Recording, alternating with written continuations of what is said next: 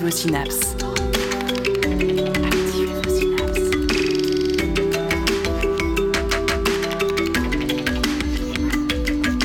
Poussez la porte du labo des savoirs et entrez dans un monde de science et d'expérience.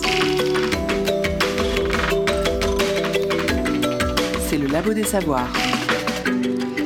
Il y a des sujets plus sensibles que d'autres, mais au Labo des Savoirs, on n'a peur de rien si c'est abordé sous le prisme de la science. Alors, pour cette émission spéciale Saint-Valentin, on a décidé de se pencher sur un organe encore un peu tabou, le pénis. Car le sexe masculin, connu sous de multiples appellations, cache en effet des savoirs surprenants. De son apparition dans les océans il y a plus de 400 millions d'années, au spam pour agrandir son pénis qui se retrouve dans notre boîte mail, en passant par le mythe de Priape en Grèce antique ou les fêtes célébrant les phallus géants en Asie, ce curieux bout de chair d'environ, bien environ 10 cm, fait beaucoup parler de lui. Alors mettons les choses à plat dans cette émission pour parler enfin du pénis, mais sous un angle scientifique.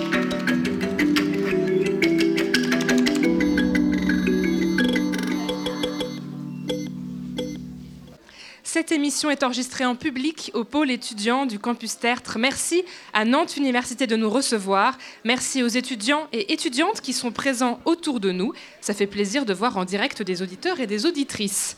J'espère que vous allez apprendre plein de choses. Aujourd'hui, autour de cette table, les merveilleux chroniqueurs et chroniqueuses du Labo des Savoirs qui vous réservent des infos factuelles, vérifiées et passionnante. Sur cet organe sexuel controversé, petit tour de table. Mélissa, dans ta chronique, de quoi vas-tu nous parler?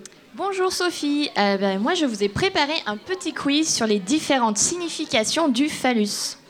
Juste après, Sacha, je crois qu'avec toi, on remonte un peu dans le temps. Et oui, Sophie, avec moi, on va remonter aux origines aquatiques du pénis.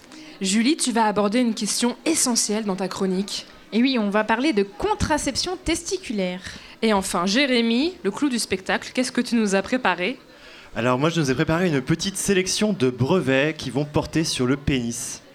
Pénistech, brevet, j'ai hâte d'entendre tout ça. Et tout le long de cette émission, vous entendrez l'éclairage précieux du docteur Stéphane Devergy, urologue au CHU de Nantes, qui nous parlera notamment de la santé du pénis et des signes qui doivent vous inquiéter. Point important, pendant cette émission, il nous arrivera certainement de parler du pénis des hommes ou d'organes sexuels masculins.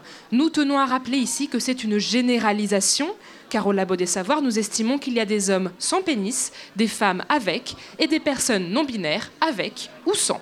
Et on espère que cette émission plaira à tout le monde, surtout à vous, chers auditeurs qu'importe votre sexe et votre genre. C'est bon à savoir. C'est bon de savoir. C'est le labo des savoirs. Tout d'abord, posons les bases avec un petit peu de vocabulaire. Le pénis, c'est l'organe mâle de la copulation et de la miction, c'est-à-dire faire pipi, chez l'animal. À ne pas confondre avec le phallus, qui est un pénis uniquement en érection. Si cet organe suscite autant d'imagination, il n'en reste pas moins mystérieux dans son fonctionnement pour beaucoup. Pas d'inquiétude, on va éclairer tout cela avec l'urologue Stéphane Devergy du CHU de Nantes, qui a accepté de répondre à mes questions.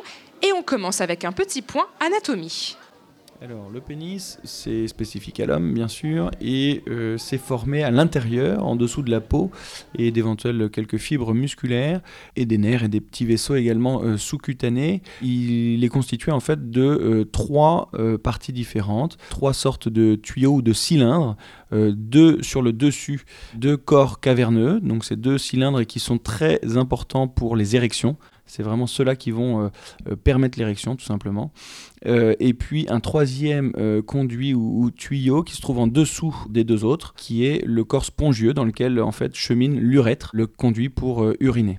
Le sperme, il est euh, fabriqué et stocké euh, dans des systèmes en dehors du système urinaire, effectivement, donc dans les testicules, puis l'épididyme, puis les canaux déférents, et qui viennent se jeter à un moment donné dans l'urètre au niveau de la prostate. Que dire à ceux qui s'inquiètent parce qu'ils trouvent que leur pénis a une forme bizarre, une longueur, une taille, une largeur qui n'est pas normale? Qu'est-ce qu'on pourrait leur répondre?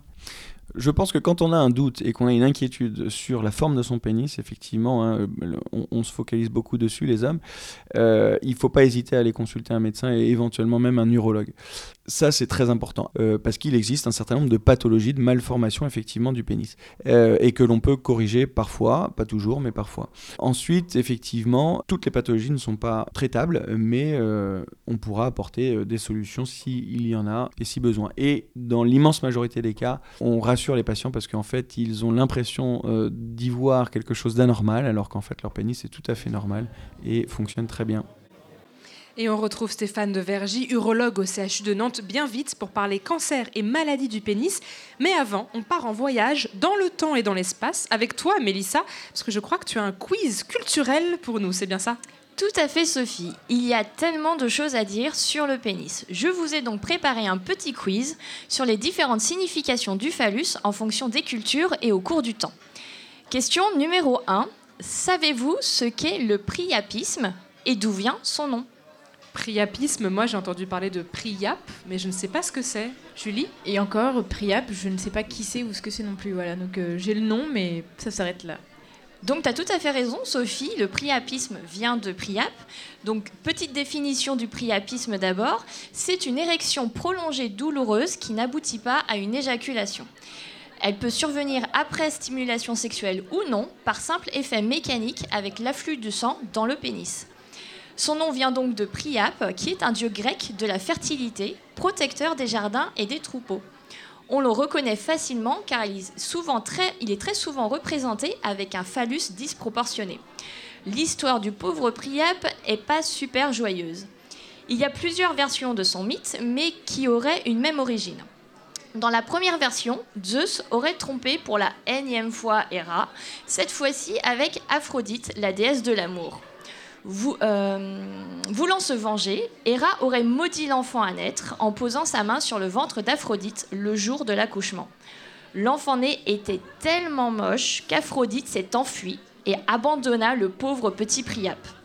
Le gros pénis étant un des critères de mocheté.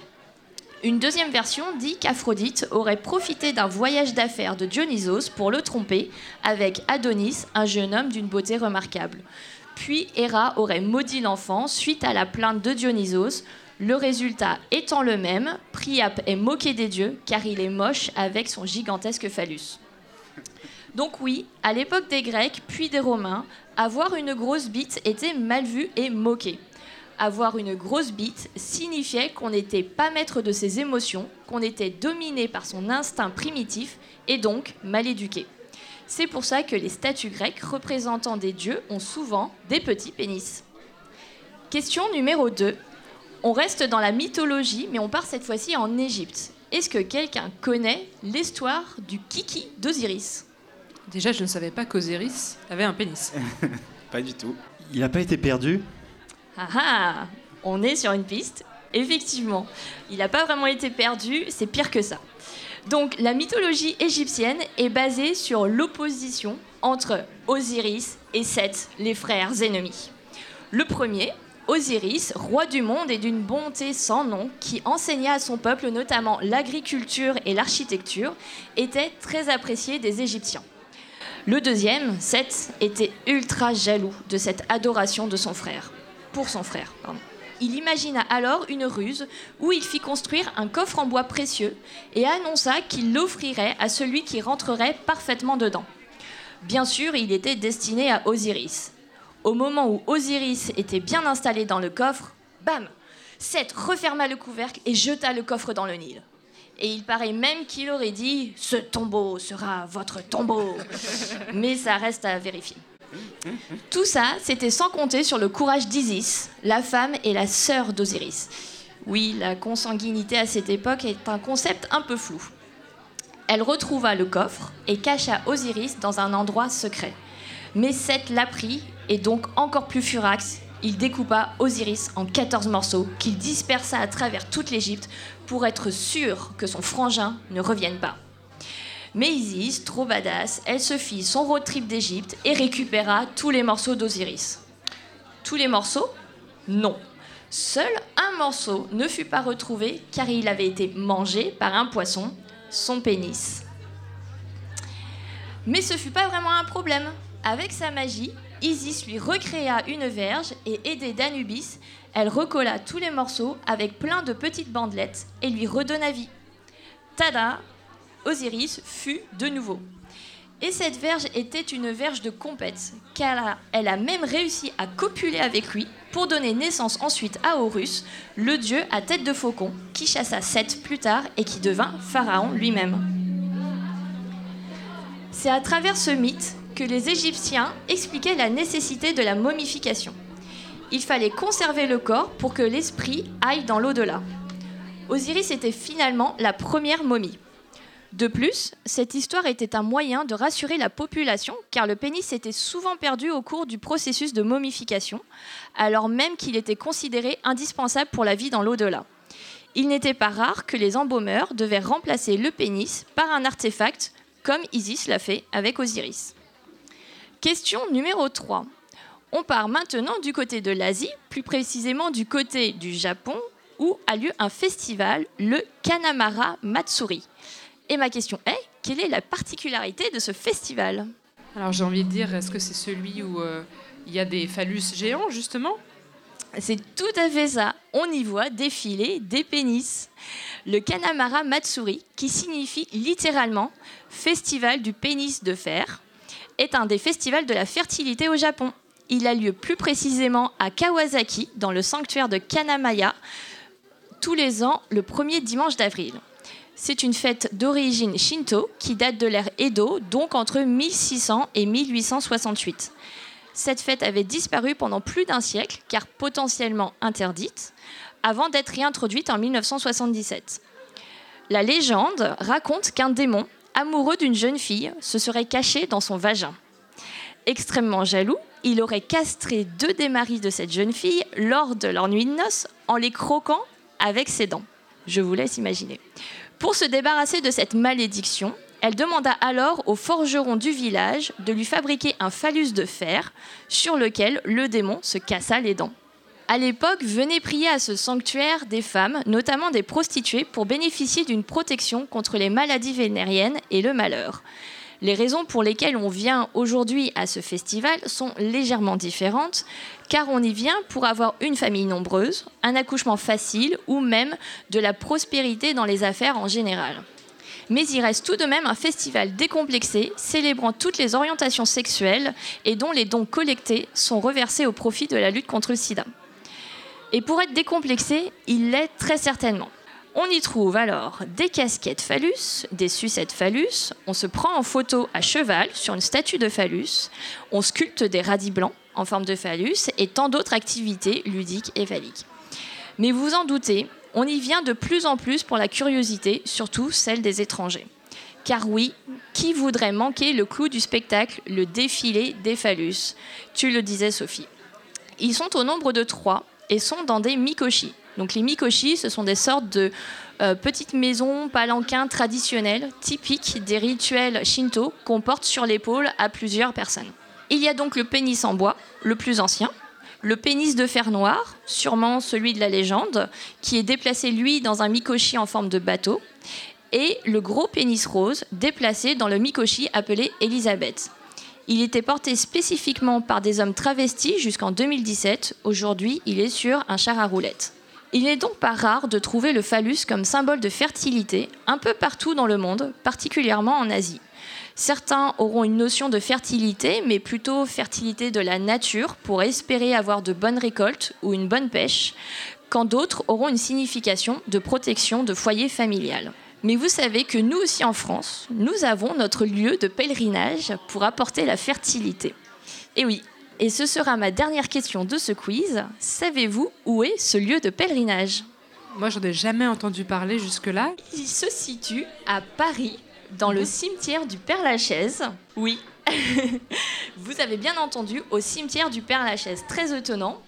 La tombe de Victor Noir est devenue avec le temps un lieu de recueillement où certaines femmes viennent dans l'espoir d'avoir un enfant. Alors, qui est Victor Noir, me direz-vous C'est un journaliste français du 19e siècle, farouchement opposé au régime en place de son époque, le Second Empire de Napoléon III. Il fut tué le 10 janvier 1870 à l'âge de 21 ans par Pierre-Napoléon Bonaparte, un parent de Napoléon III, d'un coup de feu dans la poitrine. Son assassinat augmenta la fureur du peuple face à l'empereur et sa dépouille devint un symbole républicain. C'est intéressant, Mélissa, mais euh, quel est le rapport avec la fertilité? J'y arrive, Sophie. 20 ans après, son corps est transféré au cimetière du Père-Lachaise et Jules Dalou, un sculpteur, ardent défenseur de la République, réalisa son gisant, une statue de bronze très réaliste représentant Victor Noir tel qu'il aurait été retrouvé après sa mort.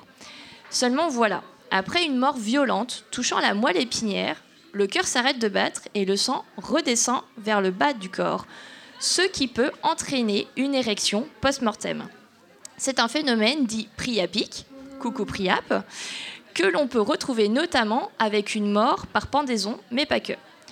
À l'origine, le sculpteur n'imaginait pas que le réalisme de son œuvre insinuerait d'autres symboliques que la défense de la République. Et pourtant, un folklore est né où on raconte que toucher la tête, les pieds ou le sexe du gisant, voire carrément de le chevaucher, porterait bonheur et rendrait les femmes fertiles. Et effectivement, si vous passez par le cimetière du Père-Lachaise, ou tout simplement en cherchant sur Internet, vous pourrez voir que les parties que je viens de citer sont nettement plus usées. Alors, comment est-on passé du symbole républicain à sexe symbole tout court? Les historiens retracent l'apparition de cette légende vers la fin des années 60, avec un contexte socioculturel de révolution sexuelle et de libération des mœurs. Tout cela serait parti, entre autres, d'une blague d'un groupe d'étudiants que certains ont pris au sérieux.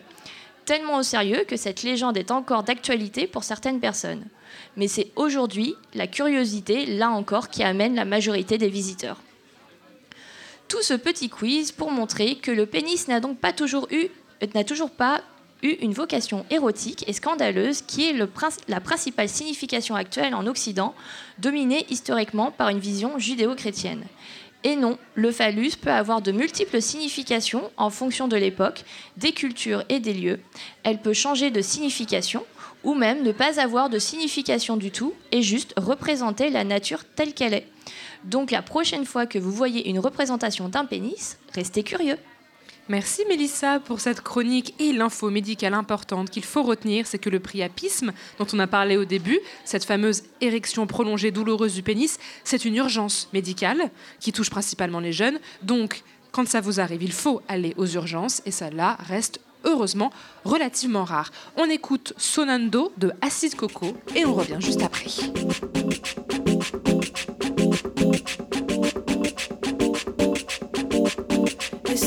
It's on the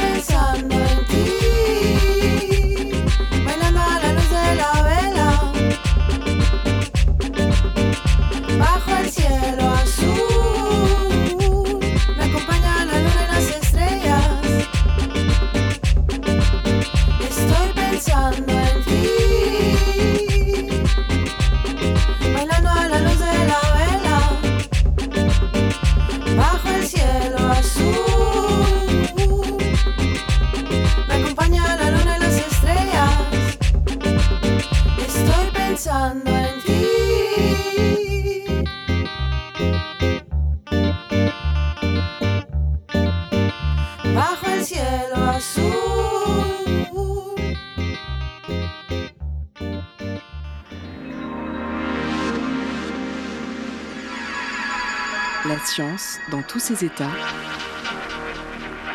Au labo des savoirs.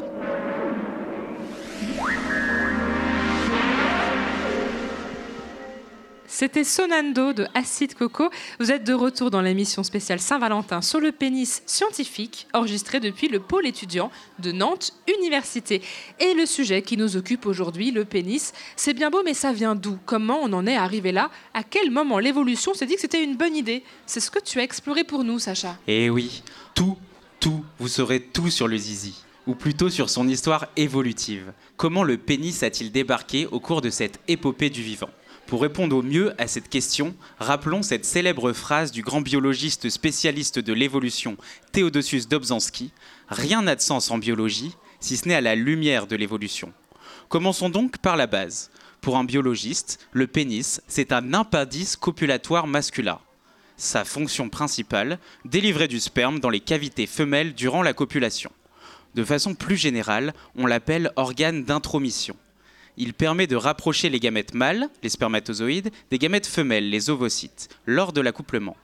Ce type d'organe reproducteur externe caractérise généralement une fécondation interne chez les espèces qui en sont dotées, donc typiquement la plupart des animaux terrestres. Cependant, les vestiges de la verge ne datent pas d'hier, et il faut retourner à nos origines aquatiques pour en avoir une trace. La plus ancienne preuve d'un genre de pénis que l'on ait pu observer dans le monde vivant remonte à moins 425 millions d'années. Elle provient d'une espèce de crustacé fossilisé que l'on nomme les ostracodes, selon une étude publiée dans la revue Science. À cette époque, la plupart des espèces sont aquatiques et pratiquent une fécondation externe, où les gamètes mâles et femelles se rencontrent dans l'eau, attirés entre eux par des messagers chimiques. Chez les vertébrés, il faut attendre moins 385 millions d'années pour trouver les premiers types d'organes reproducteurs externes au milieu de la période du Dévonien. C'est chez Microbrachius dicki, une espèce de poisson faisant partie des placodermes, nommée ainsi en raison de leur corps recouvert de plaques, que des chercheurs ont observé la plus ancienne preuve de fécondation interne. Le mâle était doté d'un appendice osseux en forme de L, joliment appelé ptérygopode, lui permettant d'envoyer son sperme à l'intérieur de la femelle qui, elle, possède un orifice que l'on nomme cloaque.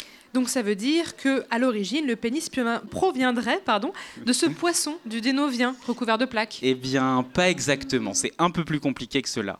Ce qu'on peut dire, jusqu'à preuve du contraire, c'est que ce poisson est la plus ancienne preuve de fécondation interne du règne animal que l'on possède à ce jour. En fait, il est possible que le membre érectile soit apparu plusieurs fois à différents moments au cours de l'évolution. De plus, contrairement au pénis, le ptérygopode, pénis en forme de L, qui existe encore aujourd'hui chez les requins et les raies, n'est pas véritablement fermé. Ce dernier ressemble davantage à un genre de gouttière nageoire qu'à la traditionnelle forme de tube dont nous avons l'habitude. C'est en débarquant sur la terre ferme que la fécondation interne est devenue dominante l'ovule fécondé va pouvoir se développer en interne grâce au liquide amniotique, apparu comme un nouveau moyen d'approvisionner l'embryon en eau et en nutriments. Et les pénis se sont répandus à travers le règne animal. On les retrouve partout, chez de nombreux invertébrés, parmi lesquels mollusques, arachnides et autres insectes, ainsi que chez les vertébrés, comme les tétrapodes, citons les tortues et les serpents, et bien sûr tous les mammifères un grand nombre de formes, de tailles, de noms et de fonctions existent pour ces différents tubes capables de se rigidifier. C'est intriguant toute cette histoire évolutive, euh, Sacha. Tu parlais de toutes ces formes variées de pénis. Est-ce que tu as quelques exemples insolites que tu pourrais nous partager? Eh oui, tout à fait. Par contre, je préviens, âme sensible, s'abstenir. Ligaus equestris une petite espèce de punaise dont le pénis est si allongé qu'il mesure environ les trois quarts de la longueur de son corps. Quant aux serpents, ils possèdent eux des hémipénis, c'est-à-dire qu'ils possèdent une paire de pénis et utilisent l'un ou l'autre au gré de leurs envies. Le canard, oui le canard, un des rares oiseaux à posséder un pénis et qui plus est en possède un en forme de, euh, bouchon de liège. Pardon. Le sien a la capacité de se gorger de lymphe, contrairement au sang habituel, pour s'étendre jusqu'à 18 cm en quelques centièmes de seconde. Si vous voulez, si vous voulez d'autres exemples insolites, je vous conseille d'aller sur le blog Strange Stuff and Funky Things de Pierre Carner, où une galerie d'exemples illustrés vous attend. Oui, effectivement, il y a de la diversité. Mais est-ce que les scientifiques savent pourquoi il y a tant de modèles de pénis différents? Et euh, oui, les scientifiques ont quelques hypothèses pour tenter d'étayer cela. Ce qui m'amène à parler de la sélection sexuelle, un mécanisme fondamental de la sélection naturelle. Selon les chercheurs, c'est ce mécanisme qui a le plus contribué à la diversité des pénis. La sélection sexuelle, c'est la compétition reproductive entre individus du même sexe et de la même espèce. L'exemple le plus connu étant la queue multicolorée et la parade nuptiale chez le pan.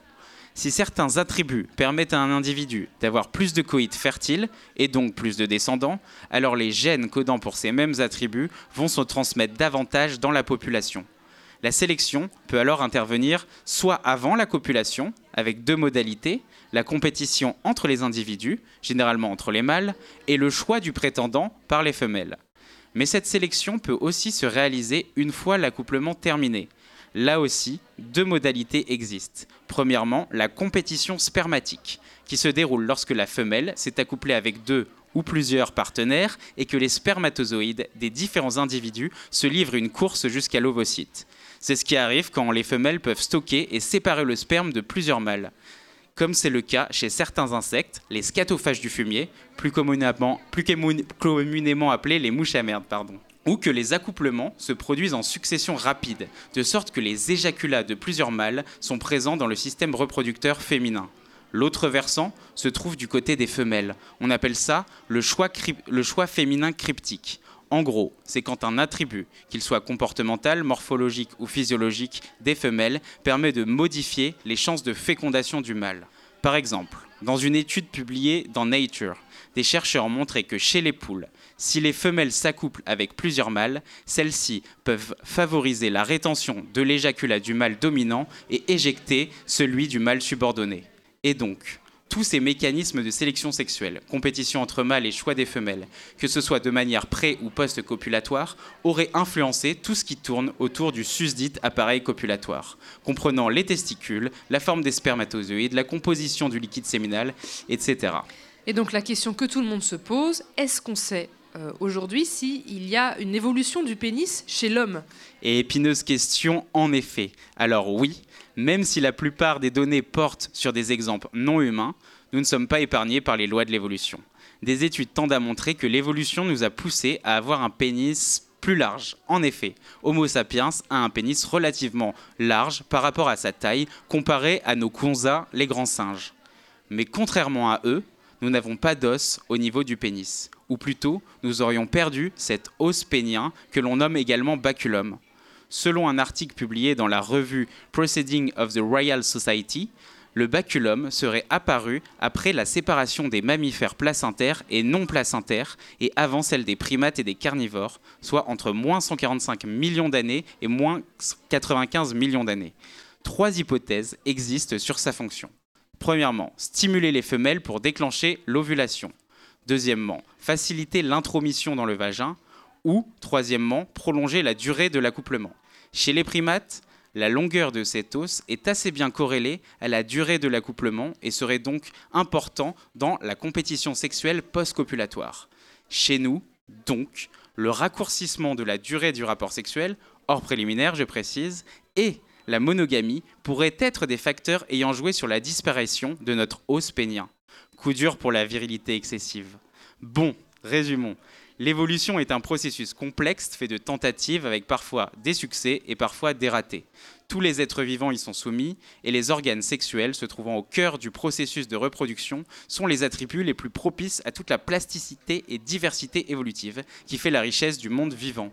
Donc abat les complexes et vive la multiplicité des pénis. Merci beaucoup Sacha pour ce retour dans le temps. Et ce n'est pas parce que le pénis est là depuis longtemps qu'il est indestructible. Comme les autres organes, il est sujet à des maladies, voire des cancers. Explication détaillée avec Stéphane Devergy, urologue au CHU de Nantes. Alors, il y a plein de pathologies qui touchent le pénis et euh, les gens viennent nous voir. En fait, ça dépend un peu de, des pathologies sont, sont assez euh, liées à l'âge.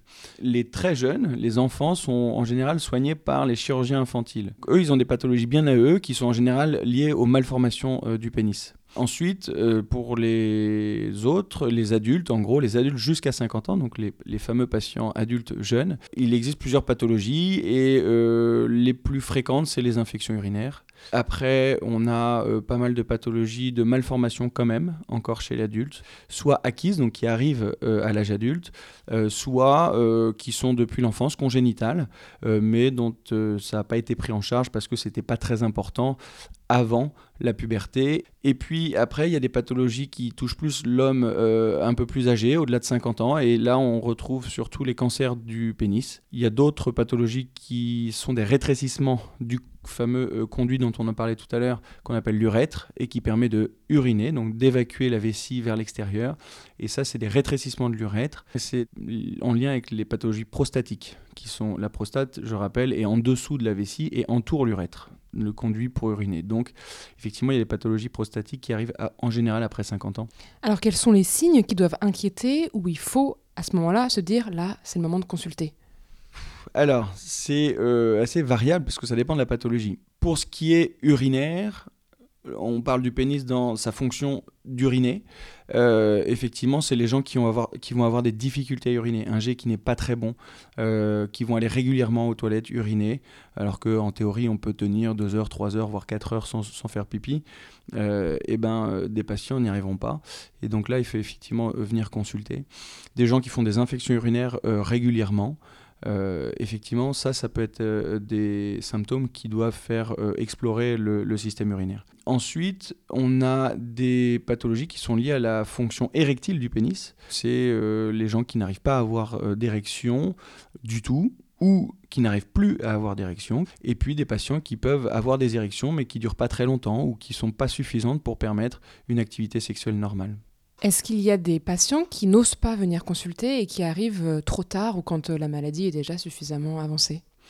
Oui, effectivement, hein, c'est euh, le pénis, un organe sexuel, et donc effectivement, c'est souvent quelque chose d'intime, euh, et donc de difficile, difficile euh, de- d'en parler ou de le montrer, même à un professionnel de la santé. Donc effectivement, notamment pour les pathologies cancéreuses, les patients peuvent arriver un peu tard, et on voit bien que souvent, on a des patients qui arrivent avec des stades assez avancés, et ce qui veut dire que ça fait un petit moment qu'ils voient qu'il y a quelque chose qui évolue sur le pénis, qui grossit, mais ils n'osent pas venir probablement en parler plus tôt parce que ça les gêne pas tant que ça et puis surtout parce que c'est effectivement quelque chose d'assez intime et, et difficile à montrer. C'est assez méconnu, ça, le cancer du pénis. Donc ça existe. Est-ce que ça touche beaucoup de personnes? Est-ce que c'est grave? À quoi ça ressemble? Alors, le cancer du pénis, c'est quelque chose qui est relativement rare. Heureusement, c'est environ euh, chaque année euh, un cas pour 100 000 habitants, 100 000 hommes. Euh, donc c'est relativement rare, mais ça touche plutôt les hommes euh, au-delà de 50 ans. C'est euh, une pathologie qui, lorsqu'elle est prise tôt, justement, lorsque le patient vient consulter tôt, euh, peut être très bien pris en charge, notamment euh, en termes de survie hein, et de mortalité. Donc, euh, en général, on arrive à, à sauver les patients et à les traiter pour pas qu'ils décèdent de ce cancer-là. Et surtout, on peut être conservateur sur le pénis et justement enlever que la tumeur en conservant le pénis. Malheureusement, certains arrivent à des stades beaucoup plus avancés. euh, et là, on peut euh, effectivement être amené à retirer l'ensemble du pénis pour euh, retirer l'ensemble de la tumeur. Et puis, même quelquefois, des stades encore plus avancés avec déjà des métastases. Et là, le pronostic est beaucoup plus sombre. Ça reste un cancer agressif une fois qu'il est métastatique ou pris tardivement. Alors justement, euh, pour ceux qui écoutent cette émission, quels sont les signes euh, où il faut faire attention, où ça pourrait peut-être être un cancer du pénis et il faut venir consulter rapidement? Alors le cancer du pénis, euh, il apparaît euh, souvent au niveau euh, du gland ou du prépuce. Le gland, c'est la partie terminale du pénis hein, qui se gonfle et notamment lors de l'érection et qui peut être décaloté euh, lorsque la peau du prépuce est retirée. Donc la peau du prépuce, comme le gland, c'est en général dans cette zone-là que naît le cancer du pénis. Et ça commence très volontiers par une tache rouge qui ne fait pas mal d'ailleurs, euh, qui ne saigne pas, qui ne gratte pas. En gros, euh, elle est, c'est simplement visuel, Euh, mais c'est une tache qui persiste et qui reste présente pendant plusieurs semaines, plusieurs mois, et qui ne disparaît en gros jamais. Et à ce moment-là, effectivement, sur cette lésion qui ne disparaît pas, eh ben, il faut aller consulter pour éventuellement faire des bilans à ce niveau-là. Lorsque on laisse les choses évoluer et qu'on ne consulte pas, et ben ça finit par donner des bourgeons, ça finit par se multiplier, grossir, et euh, ça devient quasiment maintenant en relief, puis euh, de plus en plus gros, euh, donc comme une verrue un petit peu sur le gland, puis qui grossit énormément, et puis parfois ça peut envahir l'ensemble du pénis si on consulte vraiment très tard. Donc juste qu'il y a une tumeur, donc j'imagine que là c'est mauvais signe, très mauvais signe. Oui, là c'est plus embêtant et souvent le, le traitement est, est, est, pas conservateur sur le pénis à ce moment-là. En faisant des recherches pour préparer cette émission, je suis aussi tombée sur le papillomavirus. Alors pour moi, ça ne concernait que les femmes et l'utérus. Du coup, ça concerne aussi les hommes? Exactement. Alors ça, c'est très important parce que depuis peu de temps, on, avait, on a découvert un, vaccin euh, contre le papillomavirus et qui, euh, je ne sais pour quelle raison, euh, a été initialement développé chez la femme uniquement. Or, le papillomavirus se transmet de l'homme à la femme, de la femme à l'homme. Environ un tiers des cancers du pénis sont induits par le papillomavirus. Donc c'est également très important de l'éradiquer chez l'homme. Je rappelle également qu'il y a des cancers de la bouche de l'anus qui sont également induits par le papillomavirus. La vaccination contre le papillomavirus avant sa vie sexuelle est donc également conseillée pour les garçons. Pensez-y. C'était Stéphane Devergy, urologue au CHU de Nantes, qui reviendra en fin d'émission pour des conseils pratiques et de la prévention. Vous saurez enfin la différence entre une rupture de frein et une fracture du pénis, car oui, ça existe, et le secret pour avoir des érections plus longues, parce qu'il y en a un. Mais avant, parlons contraception, Julie, tu as exploré la question de la contraception masculine. Tout à fait. Avis à la communauté des personnes ayant des testicules entre les jambes, la contraception testiculaire n'est pas une affaire close. Il y a fort à parier que le sujet prenne de la place dans vos conversations personnelles dans les années à venir. Gardez donc les oreilles ouvertes, cela pourrait vous être utile. Avant de parler de contraception, faisons un rapide topo sur comment fonctionnent nos hormones reproductives. Je ne sais pas si je rappelle de bons souvenirs à certaines personnes ici en parlant de l'axe hypothalamo-hypophysaire. En gros, dans notre cerveau, une structure répondant au doux nom de l'hypothalamus sécrète des hormones, les gonadotrophines, qui elles-mêmes vont stimuler une autre structure cérébrale, l'hypophyse. Oui, je pense que les personnes qui ont trouvé ces noms avaient le sens du fun. L'hypophyse vient à son tour libérer des hormones. Euh, l'hormone lutéinisante, LH, et l'hormone folliculostimulante, FSH. La LH active la production de testostérone et la FSH stimule la spermatogenèse, c'est-à-dire la production de spermatozoïdes. Ici, la contraception consiste à augmenter la dose de testostérone. Et pourquoi? Car en augmentant la dose de testostérone, on fait croire à l'hypothalamus, la première structure, qu'il y en a assez dans le corps et ne va donc pas libérer de gonadotrophine, ce qui coupe la chaîne de réaction, empêchant la production de LH, et de FSH, qui à leur tour ne vont pas stimuler les testicules. Bref, discours techniques mis à part, pourquoi ça nous intéresse justement? Question à un million. Qui a l'amabilité de porter la charge mentale liée à la santé reproductive et sexuelle? Au hasard, laissez-moi réfléchir. C'est nous, les personnes avec des vagins. Youpi Hurrah Enfin, non, pas trop. D'après le planning familial, pensez à aller régulièrement chez les gynécologues, payer les séances parfois pas remboursées à 100%, pensez à prendre la pilule ou tout autre moyen de contraception et en assumer les charges financières, subir les effets physiques et psychiques que cela peut avoir et parfois ne pas réussir à, les supporter, les douleurs causées par la pose d'un stérilet, etc. Tout cela sont des exemples de la charge sexuelle. C'est comme la charge mentale, mais ça ne concerne que les questions de sexualité et de contraception. Ce qui est fantastique, c'est que depuis 1967, date à laquelle la première pilule contraceptive a été commercialisée, le secteur de l'industrie a eu le temps d'innover. Implants, anneaux, patch, diaphragme, cap cervical et j'en passe. On a vraiment une artillerie lourde pour empêcher l'ovulation. Mais du côté de nos homologues à testicules, on est un peu plus en peine.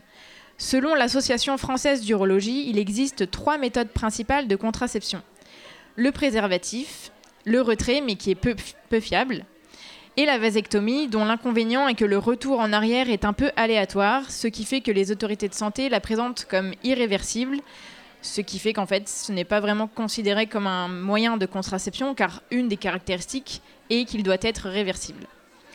Néanmoins, deux revues, cliniques, l'une française et l'autre anglaise de 2020 et 2019 respectivement, décrivent deux autres méthodes, une méthode hormonale et une méthode thermique. À l'heure actuelle, pour ces deux méthodes, il faut un délai de 3 mois pour atteindre le seuil contraceptif, c'est-à-dire que le nombre de spermatozoïdes dans le sperme doit être inférieur à 1 million par millilitre d'éjaculat, et ça on le sait en effectuant un spermogramme. La première méthode, la méthode hormonale, consiste en une injection d'hormones dans un muscle une fois par semaine. Même si l'efficacité est avérée et qu'elle présente peu d'effets secondaires, elle est très peu prescrite car son mode d'administration est jugé contraignant.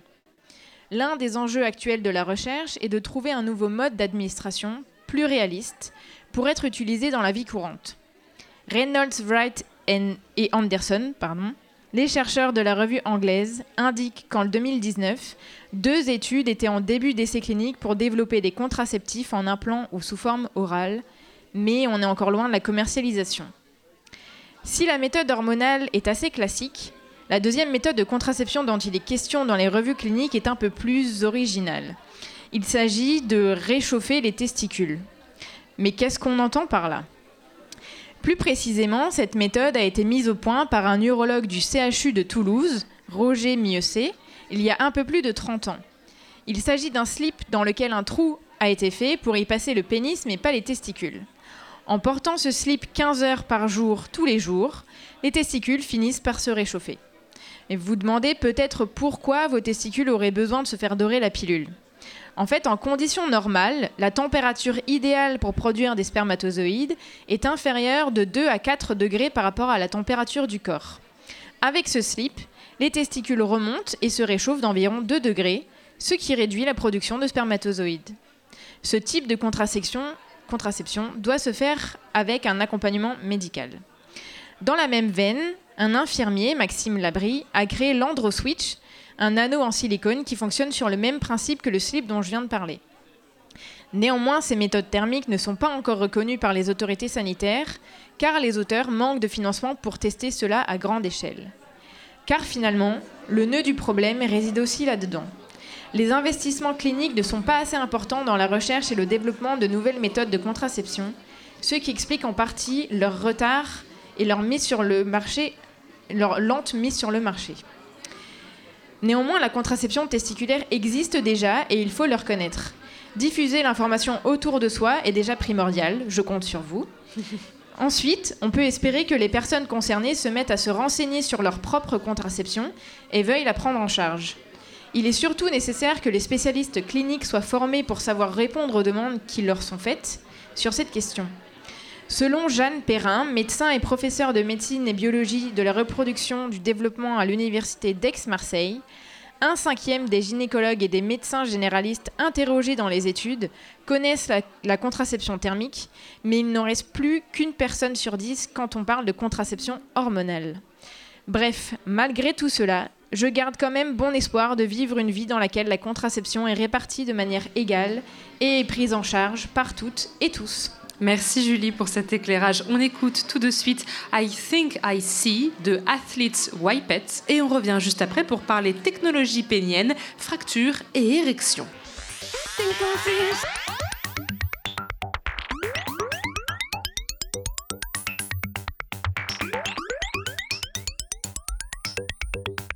One, two, one, two, three, and.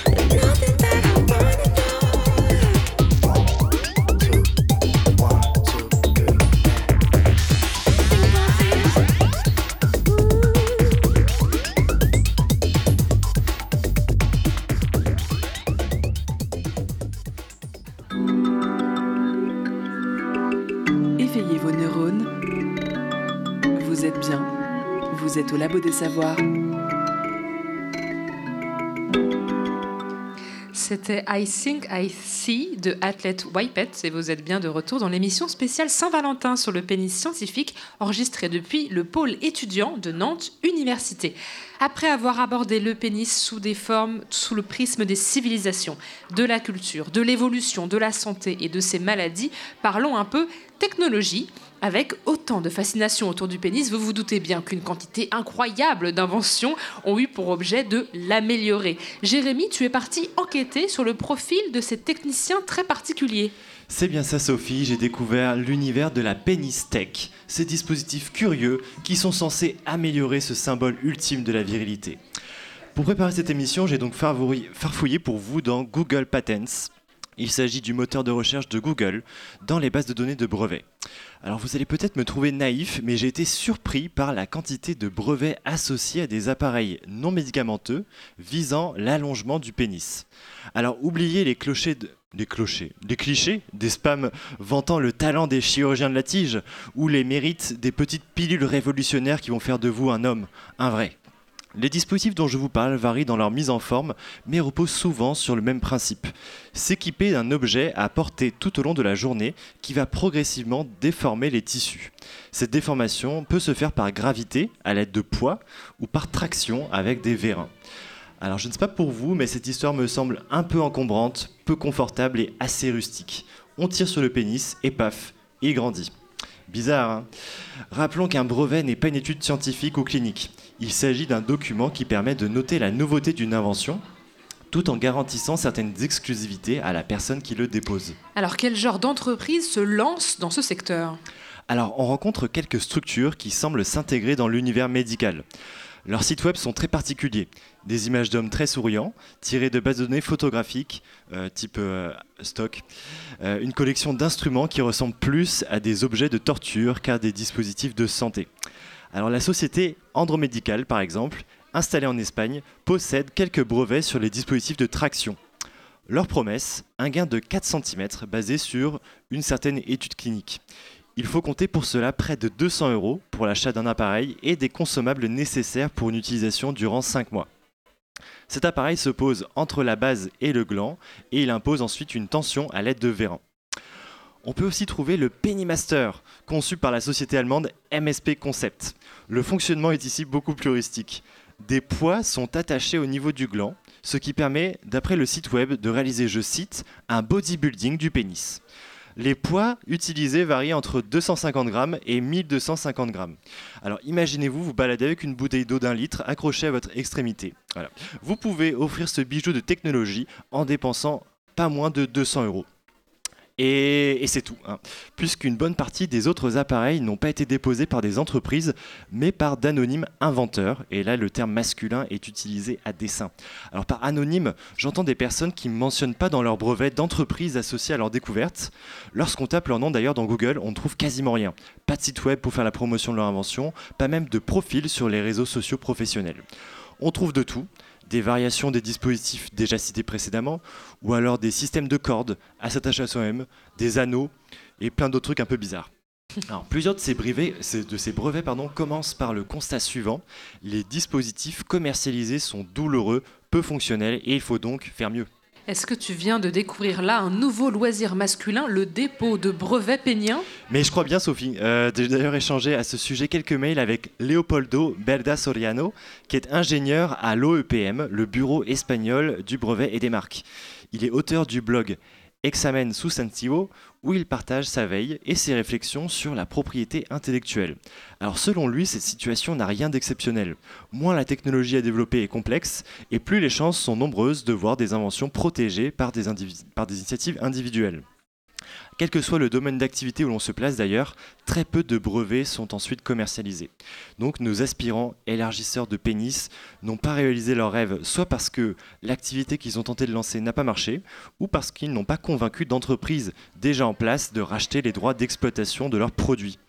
Et figurez-vous que ce loisir peut vite devenir un gouffre financier, parce qu'il n'existe pas vraiment de protection à l'échelle internationale. Donc pour être sûr de garder les droits de son brevet sur une large zone, il faut déposer des brevets dans plusieurs bureaux. Alors toujours selon Leopoldo Belda Soriano, le dépôt d'un brevet européen peut coûter jusqu'à 30 000 euros et il faut compter environ 8 000 dollars, donc environ 7 500, euh, pardon, 7 500 euros, pour déposer un brevet aux États-Unis. Alors une fois cette coquette somme déboursée, il faut payer régulièrement des frais de renouvellement. Et donc conserver ses droits d'exploitation en Europe et aux États-Unis pendant 10 ans demanderait d'investir environ 100 000 euros. Alors les quelques inventeurs que j'ai pu repérer n'ont pas aussi euh, n'ont pas euh, dépensé autant d'argent. Les brevets couvrent des zones relativement restreintes à l'échelle d'un pays et ils restent actifs entre 2 et 5 ans. C'est aussi un loisir risqué parce qu'on dit souvent que l'argent peut tout acheter, mais on ne peut pas pour autant tout breveter. C'est s'explique toujours Leopoldo Belda Soriano dans un billet de blog intitulé Sex, Morality and Patents. Alors, il, recense quelques exemples d'inventions considérées comme contraires à la morale et donc non brevetables. Alors, vous en doutez, hein, ces considérations changent à travers les époques et en traversant les frontières. Ainsi, par exemple, jusque dans les années 60, le Bureau britannique des brevets a refusé d'homologuer plusieurs inventions suspectées d'être utilisées comme des moyens contraceptifs. Et plus récemment, le Bureau indien euh, des brevets a refusé d'enregistrer une invention de sextoy féminin considérée comme improductif, inutile, promouvant des formes de relations sexuelles contre nature et encourageant l'obscénité, ces différents termes étant bien sûr des citations. Alors plus récemment, c'est 2007, donc euh, pas si loin que ça. Le monde est donc bien cruel, que vous soyez une personne détentrice de pénis un peu complexé ou un inventeur tiraillé entre l'envie de monter un business sur cette crainte et les injonctions des gardiens des bonnes mœurs. Merci Jérémy pour ce fascinant tour d'horizon des inventeurs et de leur pénistec.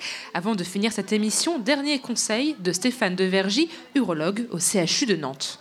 Dans les, les sujets qui peuvent être parfois abordés, notamment euh, chez les jeunes, il y a la fameuse rupture de frein. Qu'est-ce que c'est euh, et est-ce qu'il faut être inquiet quand ça arrive? Alors effectivement, euh, lors des rapports sexuels, il peut se passer euh, parfois, on appelle des faux pas du coït ou des désagréments lors d'un rapport. Donc effectivement, la rupture du frein, c'est une pathologie qui existe. Certains patients ont, sont nés avec un frein. Ce qu'on appelle le frein, c'est la partie qui attache le prépuce sur- le dessous du pénis au gland. Donc c'est la partie quand on le pénis euh, qui tend euh, un petit peu sur le gland et qui tire au niveau du gland euh, sur la face inférieure du, gland. Et bien cette partie-là, lors d'une érection, peut se déchirer, et notamment lors des rapports sexuels. Et donc effectivement, c'est sou- souvent très impressionnant parce que ça saigne. Il y a notamment une petite artère dans ce, dans ce frein et qui, lorsqu'il se rompt, saigne beaucoup. Donc en fait, c'est souvent pas très grave. Le traitement de ça, c'est justement euh, de couper le frein pour qu'il soit allongé. Donc les gens qui se le déchirent finalement se traitent en même temps de la pathologie le plus souvent. Et par contre, ce qu'il faut faire, c'est arrêter le saignement. Donc souvent la compression avec les doigts, tout simple, comme n'importe quel saignement.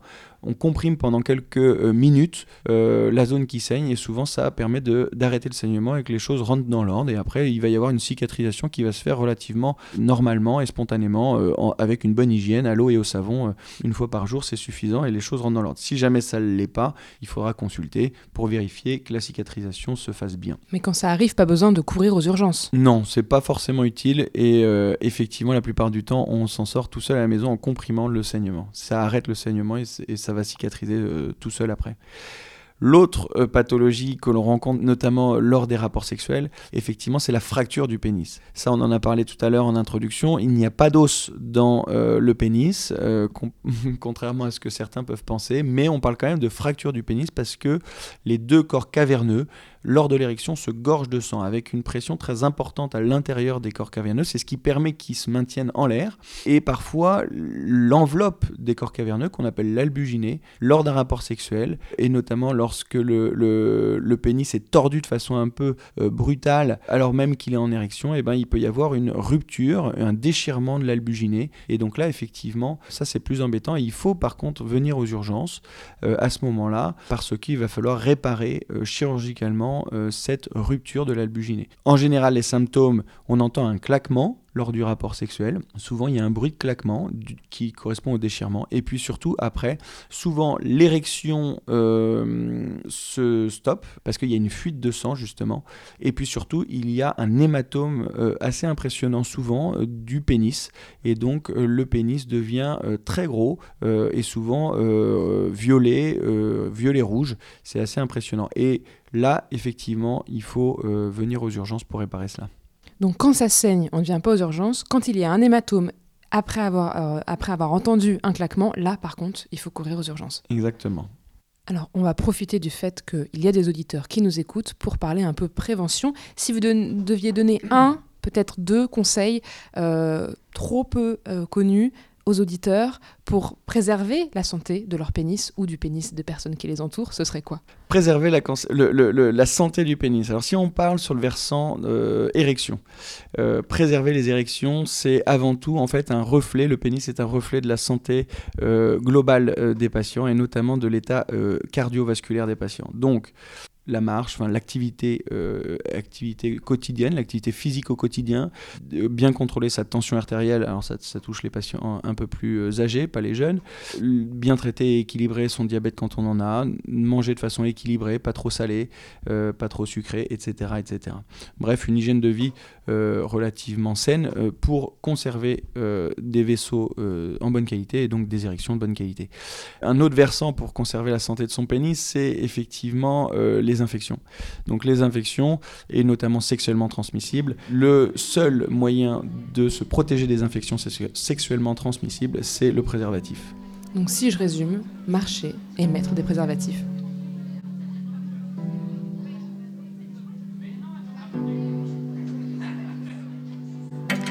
C'est déjà la fin de cette émission sur le pénis scientifique. J'espère qu'elle vous a plu. Merci à Stéphane Devergy, urologue au CHU de Nantes, pour ses précieux éclairages sur la santé du pénis. Merci également à Nantes Université de nous recevoir. Un immense big up à nos chroniqueurs et chroniqueuses du Labo des Savoirs, Julie, Jérémy, Mélissa, Sacha en plateau aujourd'hui. Et bien sûr, merci à Dounia à la réalisation de l'émission.